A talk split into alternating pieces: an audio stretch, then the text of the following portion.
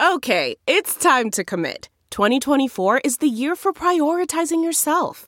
Begin your new smile journey with Byte, and you could start seeing results in just two to three weeks. Just order your at home impression kit today for only $14.95 at Byte.com. Byte Clear aligners are doctor directed and delivered to your door. Treatment costs thousands less than braces. Plus, they offer financing options, accept eligible insurance, and you can pay with your HSA FSA. Get 80% off your impression kit when you use code WONDERY at Byte.com. That's B-Y-T-E dot com. Start your confidence journey today with Byte. How Chinese Studios Are Gamifying Late Capitalism by Kong De Gang. Published in Sixth Tone. Read for you by Ryan Cunningham. In 2001, the computer game Survive in Beijing swept across China becoming a thorn in the side of IT staff in primary and secondary schools nationwide. Developed by Guo Xianghao, and based on his experience as a migrant, the game puts players in the shoes of a recent arrival to China's capital. Starting with 2,000 yen, then about $240, borrowed from a loan shark, players must guide their avatars through a series of real life challenges, renting apartments, making money, and staying one step ahead of debt collectors. Survive in Beijing marked the starting point of one of China's most popular game genres, the realistic survival simulator. For all their struggles producing graphics intensive blockbusters, Chinese game developers have shown a real knack for narrative based games grounded in everyday life. Highlights of the genre include 2018's Chinese Parents, in which players are tasked with pushing their virtual kids through the country's test centric education system. The 996 workplace simulator Working Animals with ESOP, and the upcoming dystopian working class life simulator Nobody The Turnaround. Although commercial considerations have kept newer games from matching Guo's commitment to depicting the randomized cruelty of life in the underclass, all three engage with the same core themes as Survive in Beijing.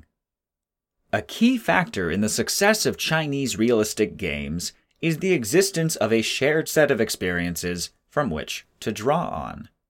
For example, China's intensely competitive education system leaves many people with painful memories of childhood and adolescence, which Chinese parents capitalizes on. The game's ending, finding out which university your fictional child gets into, is immediately relatable to players.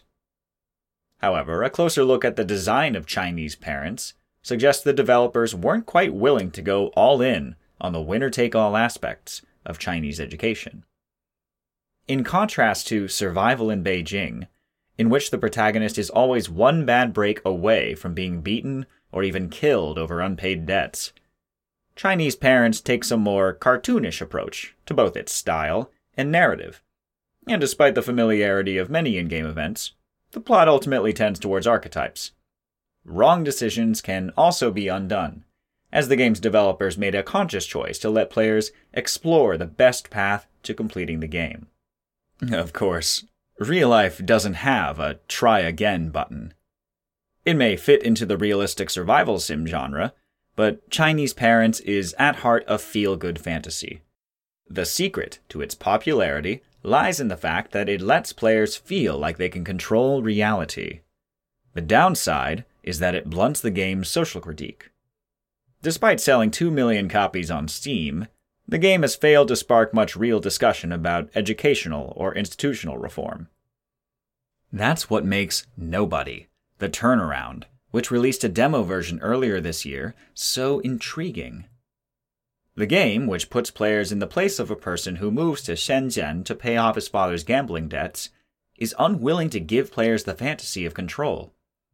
Like Survival Beijing, it draws heavily from real life in its depiction of the bottom rungs of Shenzhen society, forcing players to make money by doing whatever odd jobs they can find construction, passing out flyers, and working security, while sleeping in cheap hostels and saving as much as possible.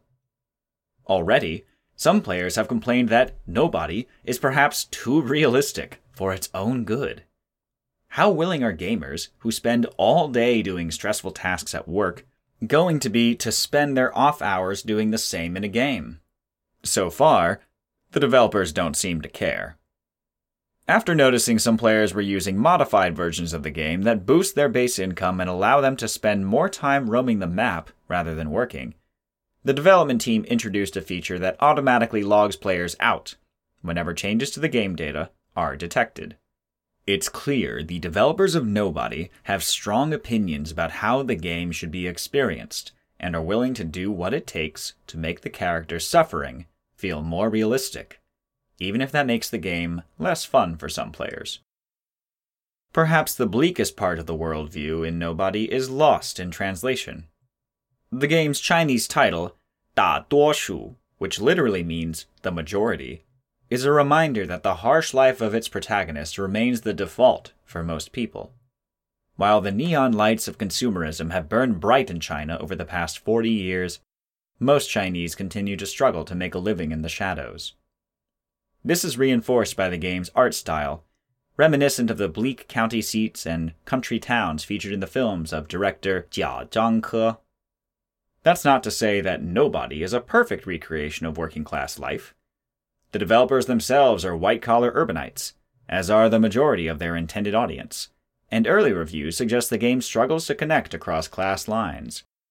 One player called out a scene in which the protagonist gains 10 depression points after eating a bowl of cheap noodles, as indicative of a broader misreading of working class Shenzhen culture.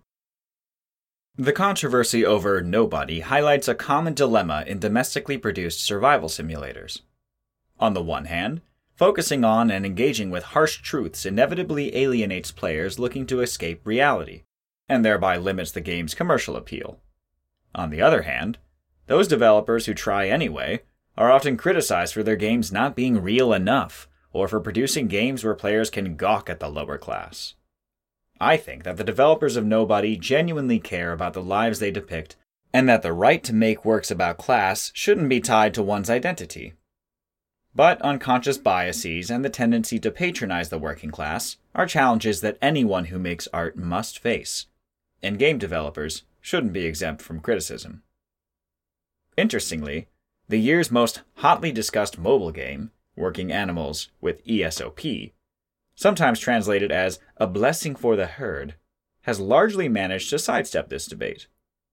Set in the tech industry, the world it depicts is well known to both its development team and target audience. Yet, like nobody, the game stumbles when it conflates the frustrations and interests of white collar workers with those of all workers. Liu Xiaoyu, the lead developer of Working Animals with ESOP and CEO of the popular online gaming platform Chang Guang, has said he hopes the game can become a modern day Rickshaw Boy a reference to the classic 1937 Lao She novel of Beijing working class life. But today's tech workers and gamers are not the rickshaw drivers of a hundred years ago.